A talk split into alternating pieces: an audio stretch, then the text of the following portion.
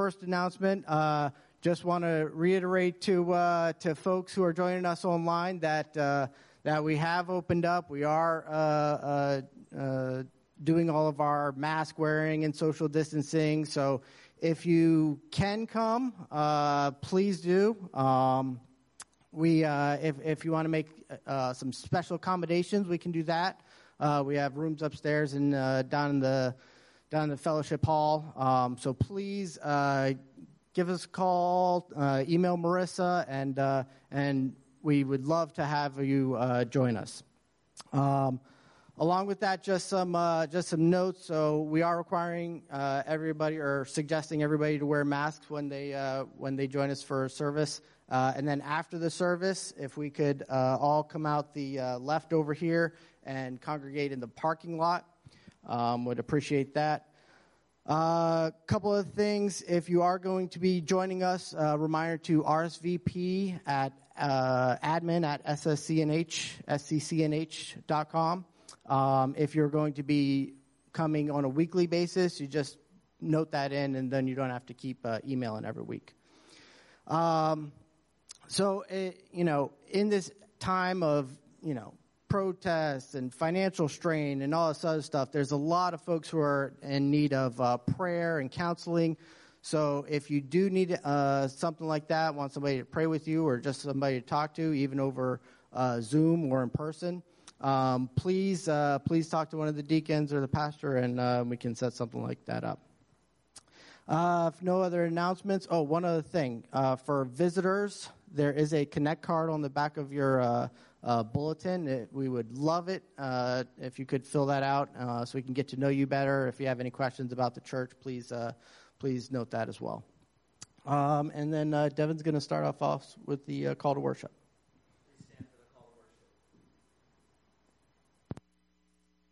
Worship comes from Psalm 11 this morning.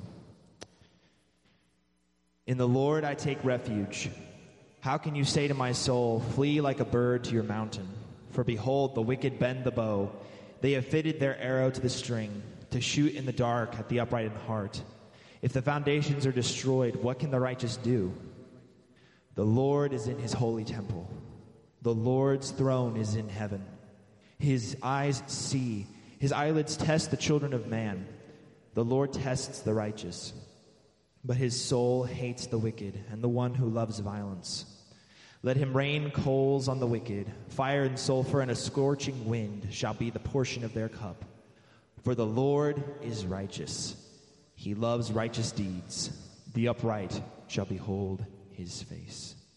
And we shall do that this morning as we sing out this hymn and our subsequent song. Sing this out together. Holy, holy, holy. Holy, holy, holy.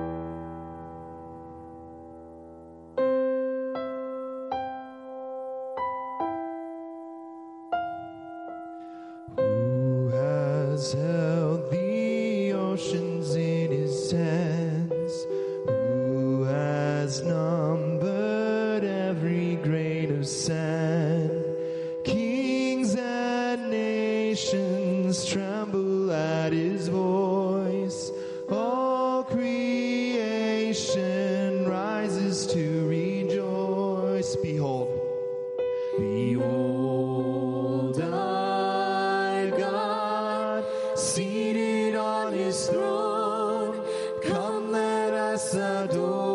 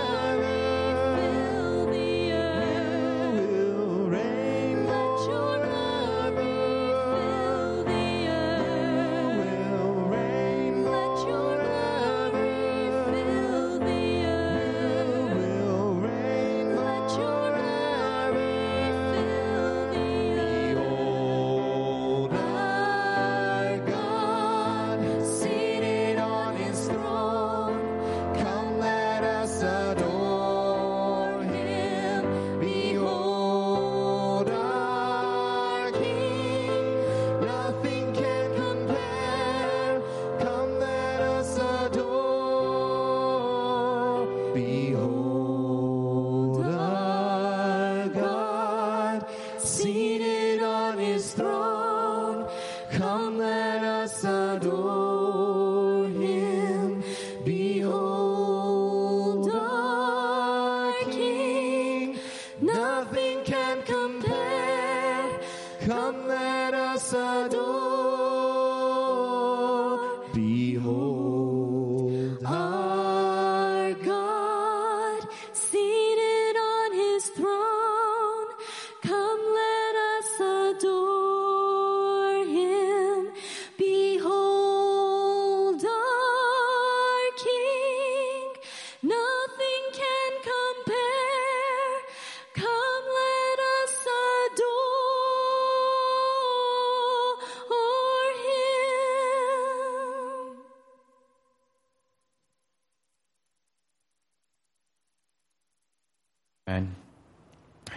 Your seats.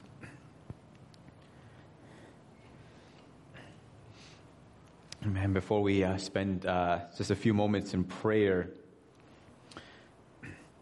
just a, a couple quick things. One, if you haven't noticed, uh, uh, Aaron, I just noticed that Aaron Stevens is is back and he is here. Uh, it's good to see you uh, again, brother. Um, and I also wanted to just uh, express my uh, my deep uh, gratitude uh, for you all. Uh, you've been just incredibly generous uh, with giving for our dear sister Reshma, who is following the Lord's call to to missions, and part of that missions, part of that calling includes going to seminary. And I don't know exactly the amount, but I know that uh, from you, uh, she's received uh, about uh, enough to cover her first uh, semester in seminary, which is uh, just absolutely astounding. Um, it's just, just praise the Lord, and she is humbled, and she was taken aback. Um, but and people have just provided even more than that, and had the uh, opportunity to drive down there with her, with uh, Caitlin, and to get her settled and get all her furniture and stock up her her refrigerator. And she's doing well, and she uh, loves you all. And I'm just uh, in awe of just the Lord's generosity through you. And uh, I just wanted to uh, express that to you and just to thank you. And I know that she's especially grateful. So, if you would, would you bow your heads with me as we just go into go before the Lord just to just to thank him for just incredible incredible generosity. Lord, we come before you this morning singing these wonderful truths about who you are. That you are the God who reigns forever and ever. That you are the God who is holy, holy, holy, three times holy. And yet you would come to us in the person of your Son and give yourself to us to die on the cross for our sins. We thank you, Lord, for providing for us this incredible salvation through Jesus Christ, your beloved Son. We thank you for giving us these immense blessings that we receive right now through your abiding Holy Spirit and these immense blessings that await us in eternity with you. And we thank you, Lord, for just your incredible generosity. Lord, and we should not be surprised because if you would provide just an incredible salvation through your Son, Jesus Christ, how will you not also with him graciously give us all things?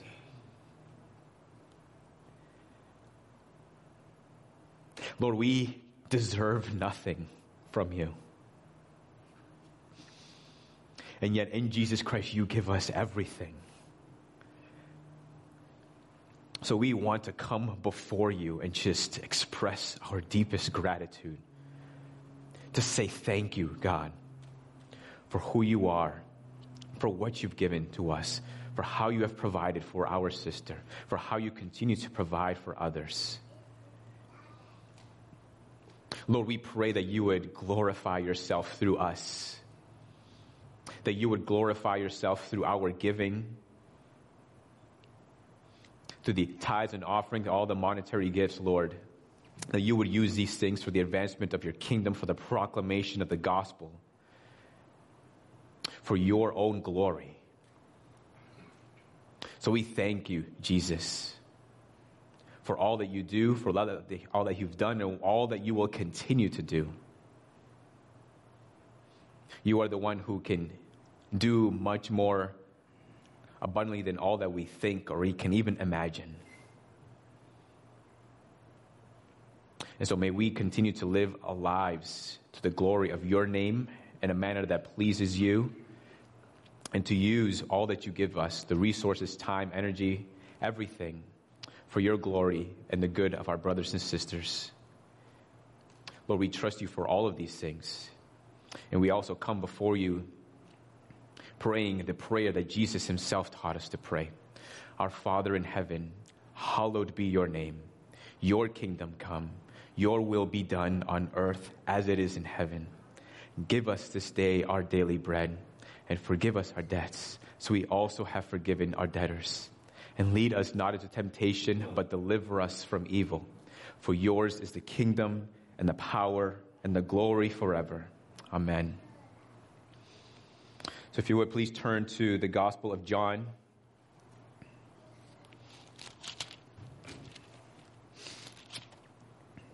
John chapter 17, verses 1 through 5. So a couple weeks ago, we started John 17 as we've been walking through the Gospel of John, and we are now in the Jesus' prayer for the apostles, but also it's a prayer for his church. But he begins that prayer by first praying for himself. He prays for glory, for his own glory and for the glory of God the Father.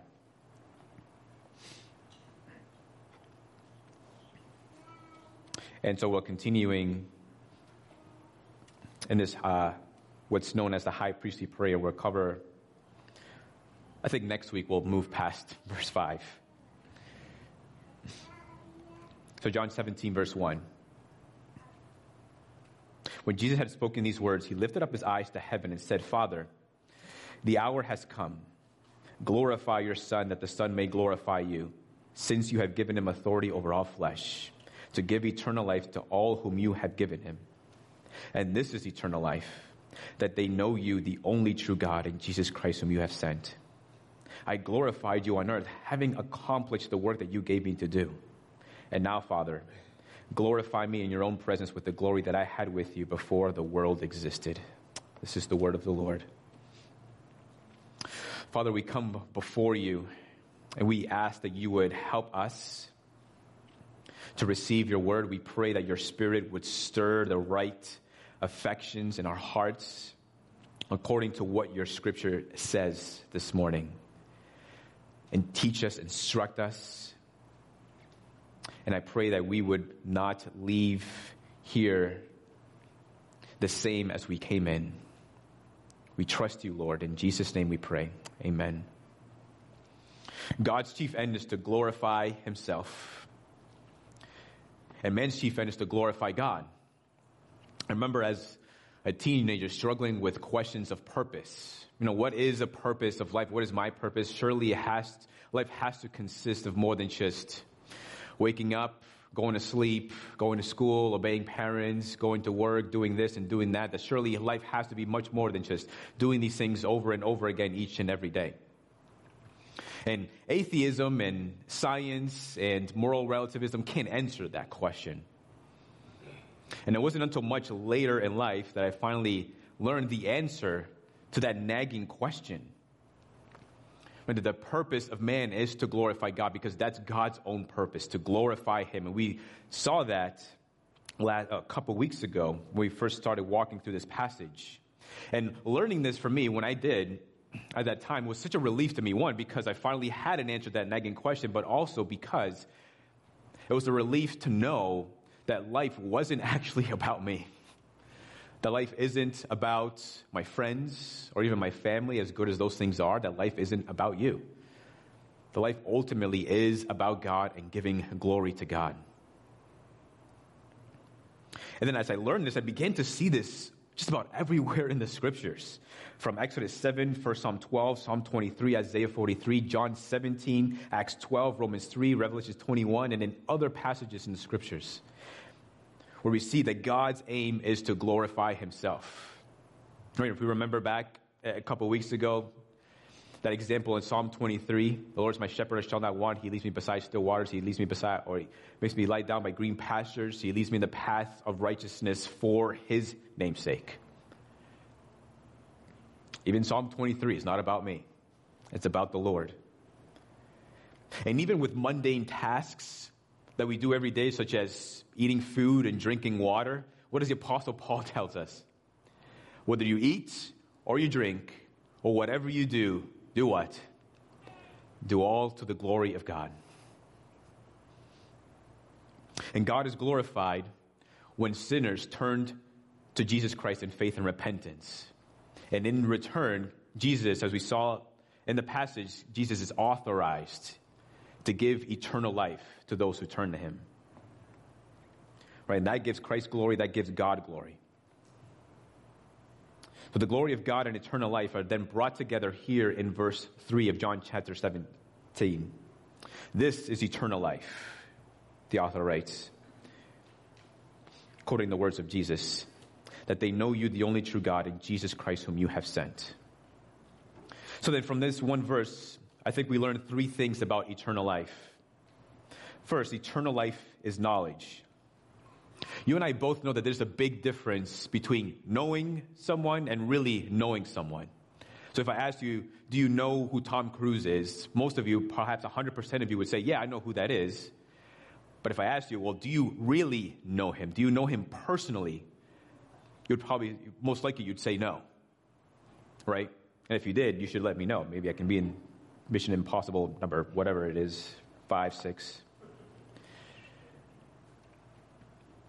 Because we understand the difference between knowing something, knowing about somebody, and actually knowing a person. That is, we know them personally. We read the Gospels and even into the book of Acts, read about a certain group of individuals who knew the Lord. In fact, they, their knowledge of God was unsurpassed by anybody else. If you had a question about the Lord, well, you would go to these individuals. And yet, we also know that they didn't really know the Lord at all. And that's the religious teachers. Jesus, and we see this in the Gospel of John, is always claiming equality with God. He's saying that he is the Son of God. And one of those statements that he makes is in John chapter 8, where Jesus says that before Abraham was, I am. Right? And in that moment, the religious teachers were angry because they knew that in him making that statement, he was making himself to be equal with God. And in that conversation that that statement comes out of, in John chapter 8, verse 19, the teachers ask him, Where is your father? Jesus answered, You know neither me nor my father. If you knew me, you would know my father also. Again, these are the ones who knew the Lord better than anybody else. And Jesus says, You actually don't know God. To know God is to know Jesus. Right? Because Jesus is the image of God, because Jesus is the Son of God. Jesus is equal with God. And Jesus tells them, You don't know God. In fact, they not only intended to arrest Jesus, but they even wanted to kill the God that they claimed to know. Later on in the farewell discourse, Jesus warns his disciples of coming persecution on account of their following Jesus. And in John chapter 16, verse 2, he tells them, he warns them, they, the religious teachers, will put you out of the synagogues. Indeed, the hour is coming when whoever kills you will think he is offering service to God. And they will do these things because they have not known me nor the Father. The Apostle Paul is a perfect example of what Jesus is talking about. He persecuted Christians thinking that he was doing a good service to God until the Lord Jesus confronted him on the road to Damascus. Listen, knowledge is not a bad thing. Knowledge is a very good thing. And I think in a lot of times in Christian circles, we try to stay away from knowledge. Oh, knowledge is a bad thing. But knowledge is a very good thing. I would encourage you to grow in your knowledge of the Lord Jesus Christ. Know Him through His Word, know Him through books, know Him through Bible studies, know Him through sermons. But we also have to be cautious with knowledge as well. Because knowledge can give a lot of people a false sense of assurance. There are many people in the world, and you might even know them personally, who think that they know the Lord, who claim to know the Lord, but they actually don't. When you look at their lives, you see that something is, something is off, something's not right. How do you know that you really, really personally know the Lord? Will you take a look at the fruit of your life? Right? Is your life characterized by repentance? Like, are you repenting of lust? Are you repenting when you yell at your wife? Are you repenting when you are angry with your children? Are you repenting by telling the truth when you've told a lie? There are many people in the world, many who even occupy the seats in many churches who will be in, a, in for a rude awakening in the day of judgment when God, the Son, looks at them square in the eyes and tells them, I don't know you. Knowledge is a very good thing, but only if it leads to orthopraxy, that is, where, uh, where it leads to right living based on what you know. Knowledge can also lead to false assurance when that knowledge is false knowledge. The Bible has a lot of harsh things to say about false teachers because they proclaim things that are inaccurate and just flat out wrong with regards to the gospel and Jesus Christ. Some will proclaim that God was not really, that Jesus was not really man or that Jesus was not really God. Right? You have the prosperity gospel. You have the gospel that teaches that Christ came and died to unlock the fullest potential of yourself to make you the best version of yourself today. And the Bible has harsh things to say about false, such false teachers because they lead wandering sheep astray by such false knowledge, which gives them a false assurance. But right knowledge has to come from the scriptures. We have to read the scriptures. And we have to be good Bereans. Right? My aim is to tell you the biblical gospel, but it's, it's your responsibility as well to go back and read your scriptures and make sure that I'm walking and proclaiming in the truth.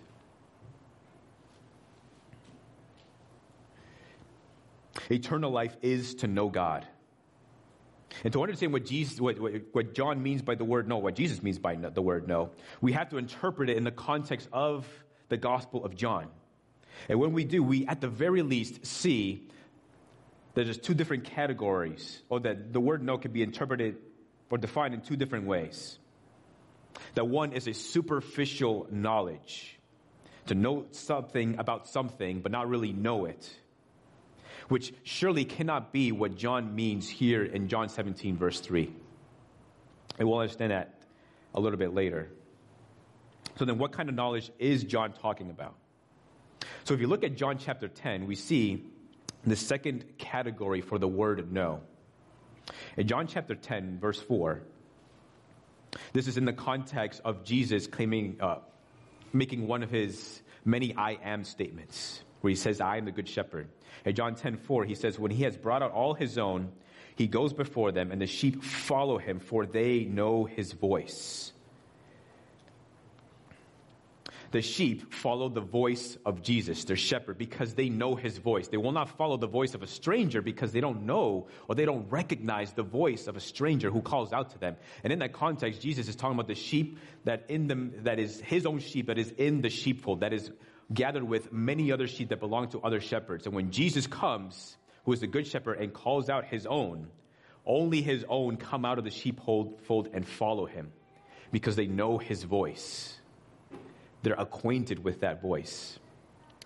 Much like a little girl is acquainted with the voice of her parents and can call it out and can discern it in the middle of a crowd.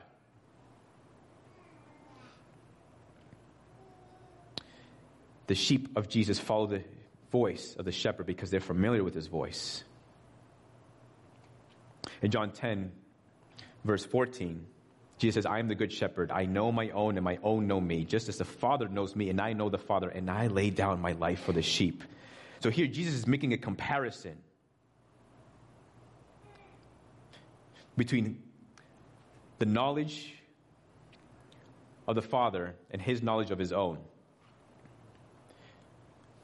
Jesus knows the Father, and the Father knows him as Son. That's the kind of relationship they have. That's how intimate and close they are to one another. And he, Jesus says, and he compares that relationship to the relationship that he has with those who follow his voice, to those who are his sheep. That is how intimately acquainted I am with my own. I know them just as I know the Father.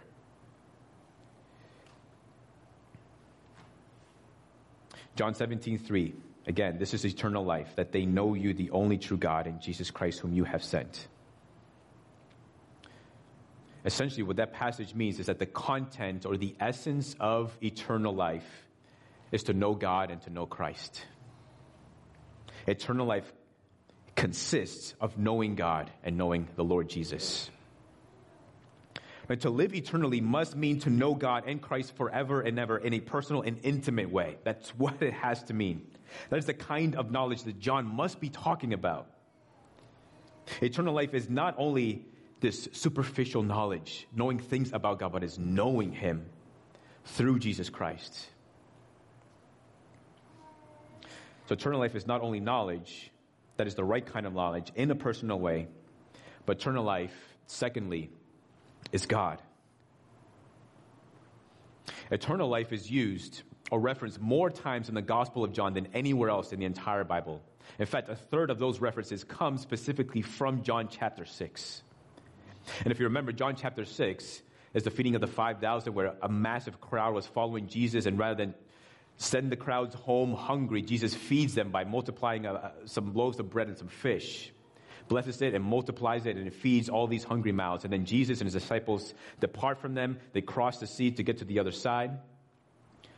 And then we read that the, that the, the crowds, I'm sure some of them went home, but still many of the crowds continued to follow Jesus, were looking after him for him, and they got on boats and they also crossed the sea to follow Jesus. And Jesus noticed that they're still following him, so he turns to them. And he says to them in John 6, verse 26, Truly, truly, I say to you, you are seeking me, not because you saw signs, but because you ate your fill of the loaves. Do not work for the food that perishes, but for the food that endures to eternal life, which the Son of Man will give to you. For on him God the Father has set his seal.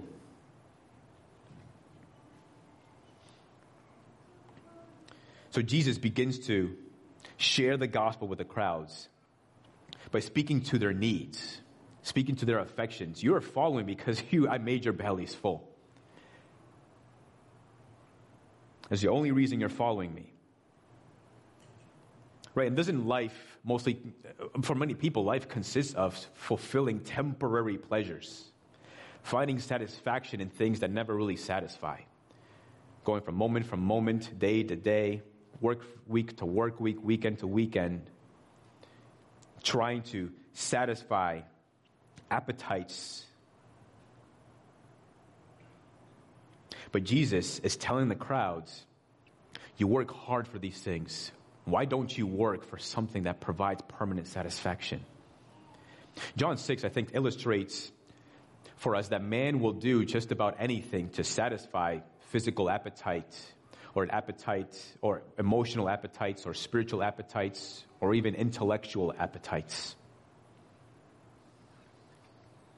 Jesus is saying it's clear that you crowds will do just about anything, anything to have your bellies full. I mean, you've crossed the sea, have followed me thus far. So this show how hard you're willing to work. Why don't you put that work? Why don't you put all that effort to pursuing something that provides actually permanent satisfaction? And the crowds actually get it, right? They respond and they say, Well, what do we do? What kind of work do we need to do? And Jesus says in John 6, verse 29, this is the work of God, that you believe in him whom he has sent. And he continues, I am the bread of life. Whoever comes to me shall not hunger, and whoever believes in me shall never thirst. So if anyone desires to be satisfied, Jesus says he must eat the flesh of the Son of Man and drink his blood, is what he says later on in chapter 6. Meaning, you must believe in the Son. You must believe in him. You must turn to him. You must give your life to the Son. And it's not to say, he doesn't mean that you will never have to eat or drink again, but Jesus is always getting to the spiritual matter of things, of the things that really matter. No, you have a greater appetite that is much more important than your physical appetites. And that is a need for forgiveness. That is a need for righteousness that you don't have right now and that you can never get on your own. But I can provide that to you if you will only believe. So you must digest Jesus, so to speak, so that you are one with him and he is one with you through faith and only then will you receive eternal life. So then with the Gospel of John, especially in John chapter 6, we see that it helps us to understand some things about eternal life, and that is eternal life is not only about a knowledge of God, but it's also about being satisfied in God.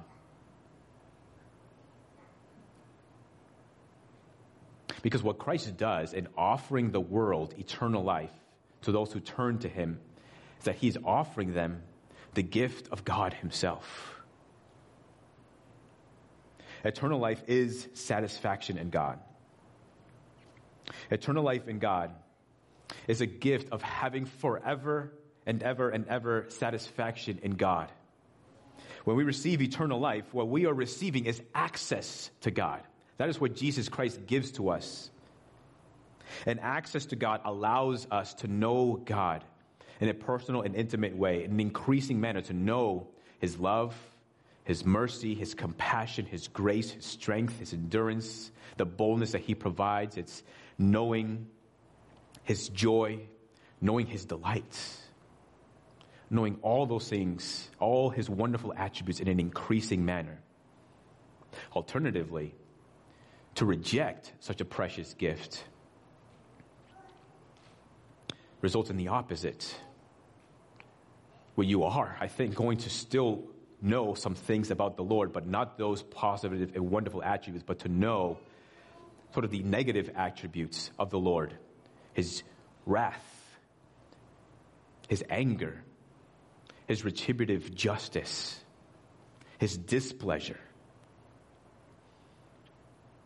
Right, that kind of eternal destiny must be a place of permanent dissatisfaction that consists of an everlasting pleading for relief, but that relief never being satisfied.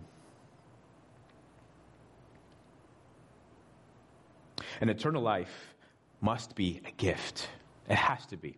Because, I mean, theoretically speaking, if you could live your entire life without any sin, which is impossible, but theoretically speaking, if you could, then you could technically earn immortality for live on forever and ever. You could earn yourself a place in heaven. But what in the world could man ever do, even if he should live a hundred lifetimes without sin? What could man ever do to earn the extremely and eternally valuable gift of God Himself? Absolutely nothing.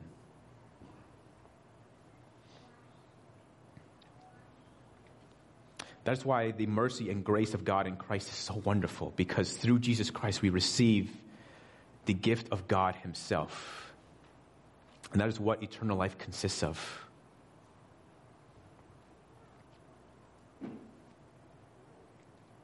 So, eternal life is knowledge the knowledge of a uh, personal knowledge of God. And eternal life is God, is satisfy, satisfaction in God. And, and lastly, eternal life is communion. So if eternal life is our having permanent access to God, so that we may know Him in a personal way, then eternal life is to be forever in communion with our God. It is to have this close fellowship with Him, where we can know Him in an increasing manner, where He can relate to us as our Father, we can relate to Him as as our God, as our Father. He can relate to us as our, uh, we can relate to Him as His beloved children, where we can relate to Christ as our elder brother, and He can relate to us as His siblings. Right? This is the preciousness of the wonderful thing that Jesus gives to us through eternal life. And it's mind blowing, right? We just got done singing about how holy God is. That He is the King, He's the one who created all things. That this is the transcendent God the God who is above all things, omnipotent, omnipresent, and yet he is near to us and even comes to dwell within us through the Holy Spirit. So through Christ, we have this permanent union with God and with Christ through the Holy Spirit. And it's only through this permanent union that we can have this wonderful communion with God in Christ. Through Christ, God means to pull us and to draw us into the reality, into the, re- the reality of a life lived in communion with God. So, the implications of the reality of verse 3 is that eternal life is not necessarily a place that we go to sometime in the future, nor is re- eternal life just a future event that will happen to us that we long for later on. But the reality of verse 3 of John chapter 17 is that eternal life is right now. Now is eternal life. Communion with God in Christ is something that you enjoy right now. And maybe you're not aware of it, aware of it, but you have been enjoying that eternal life already. And so my exhortation to you is to not to get careless. Don't let yourself get careless about your communion with God and with Christ. And we get careless when we let anything interrupt or disrupt or intrude that communion that we enjoy with God and with Christ. We get careless we permit any sin to grow in our hearts. We get careless when we be, allow ourselves to become embittered by anything. We get careless when we refuse to forgive one another as the Lord commands us to do. We get careless when we're not in the Word as regularly as we should be, when we are not in prayer as consistently as we should be. We get careless when we allow ourselves to be discontent over what we have or don't have instead of being satisfied with God. We get careless when we don't prioritize being with the saints, whether outside of church or in a corporate gathering or in context of community groups. I'm not talking about those who, for health reasons, can't get out of the home. I think the Lord provides a special grace in those circumstances. But if you would desire a deeper communion with God and with Christ, then you must continually present yourself or put yourself in a position to receive His grace. Romans 6:13 the apostle Paul tells us, do not present your members to sin as instruments for unrighteousness, but present yourselves to God as those who have been brought from death to life and your members to God as instruments for righteousness. Romans 12:1 I appeal to you therefore brothers by the mercies of God to present yourself as a living sacrifice holy and acceptable to God which is your spiritual worship. Presenting of yourself. That is presenting yourself you cannot present yourself to anything without having some kind of posture of humility. And you can do that with sin. You can easily present yourself to any, to worldly attachments, to sin, to discontentment, to being embittered, in order to be led by those things. But the scriptures command us to present ourselves to God as instruments for righteousness. And the idea there is consistently, regularly present yourself to God in a posture of humility, ready to receive from the Lord His grace, the grace that we need every single day. Present yourselves to God through spiritual devotions or disciplines, or what I like to call the means of grace, such as prayer, the Word, meditation on the things of God, fasting. Present yourselves to God through the fellowship of the saints. You're not careless. You're not careless about the things that you delight in and enjoy. Right? You're, after a long day, you'll maybe go home and put on Netflix. Why? Because you enjoy it. You have hobbies, things that you like to do. You're not careless about those things, but you might make it a priority to enjoy those things. You might put it into your schedule. You might even work other things in your life and in your day around that one thing that you want to do because you enjoy doing it, right? You're not careless about the things that you enjoy. And God has given us His Son who died on the cross so that we may have access to God, so that we may have communion with God and with Christ, something for us to enjoy. And if we are so diligent to enjoy hobbies or sports or all these things that are, that are good, why not put that same effort and diligence into our enjoying communion with the Lord? Right? Present yourselves to God through reading of the Word, through Bible studies, in all these different ways. Right? And, these, and in this way, right, you're, you're being watchful over your communion with God and with Christ. Right? Because you're, you're being watchful because you're not allowing anything to intrude into that communion. And when that does happen, well, you're quick to confess to the Lord, to turn away from those things and continue to turn to the Lord Jesus Christ. And so care a lot, exercise a lot of care over your communion with the Lord. Right? It cost Jesus dearly to give you that gift. So watch over it and enjoy it. Enjoy your relationship with the Lord Jesus Christ. Enjoy that communion that we have with the Lord. And it's a precious, precious gift. And I pray that, that, that I pray that for you, individually, personally, that you would do that. If you're married as, as a couple, that you would do that together. And that we would do that together as a church as well. Being watchful over our enjoyment of our communion with the Lord Jesus Christ and with God. Let me pray for us.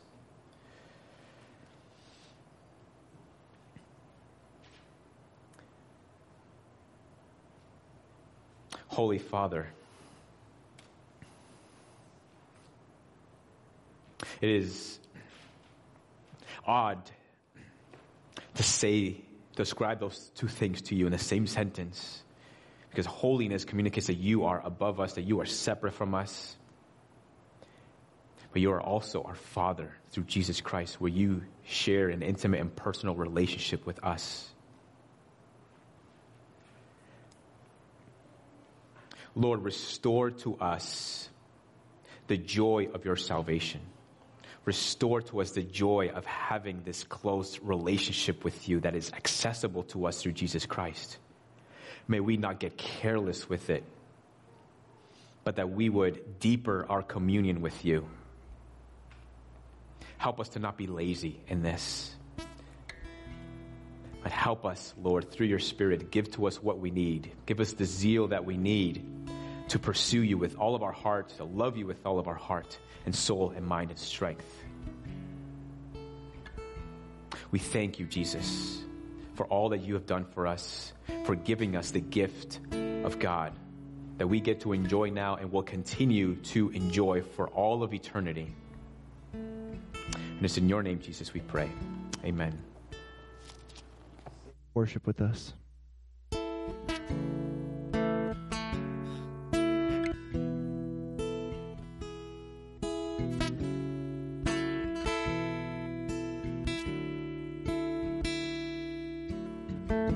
Grace alone.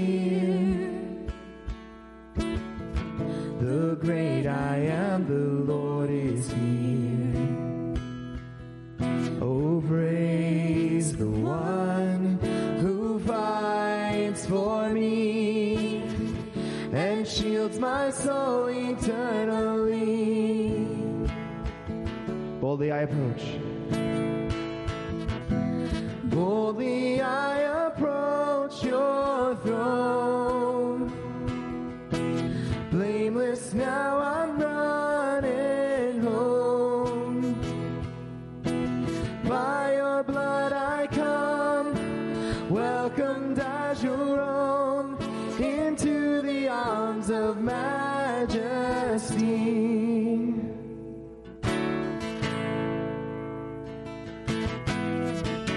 Behold the bright and risen sun. More beauty than this world has known. Face to face with love himself. His perfect, spotless righteousness. And know a thousand years, a thousand tongues are not enough to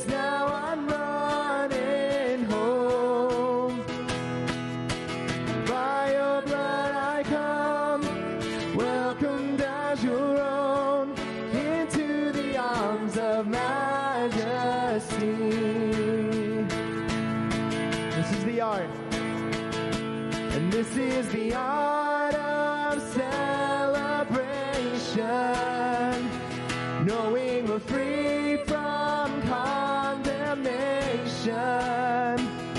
No, praise the one, praise the one who made an end to all my sin. This is the art. And this is the art of celebration. Knowing we're free from condemnation. And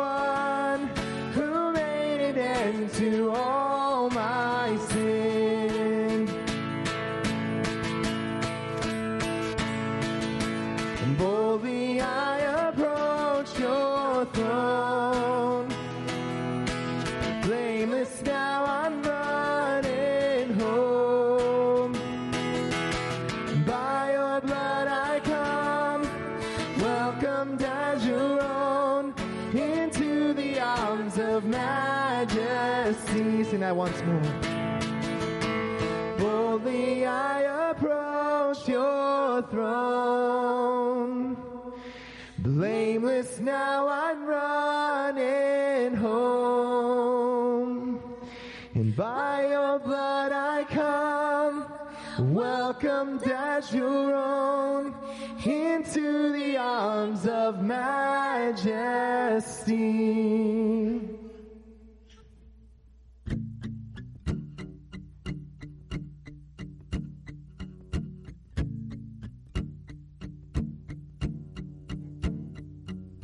Rumors of the Son of Man.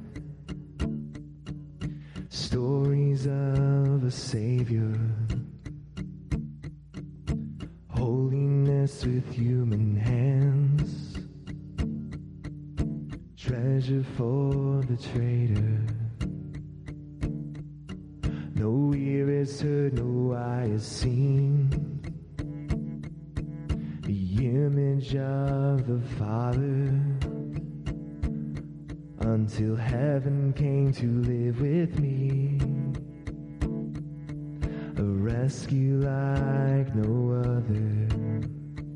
Church.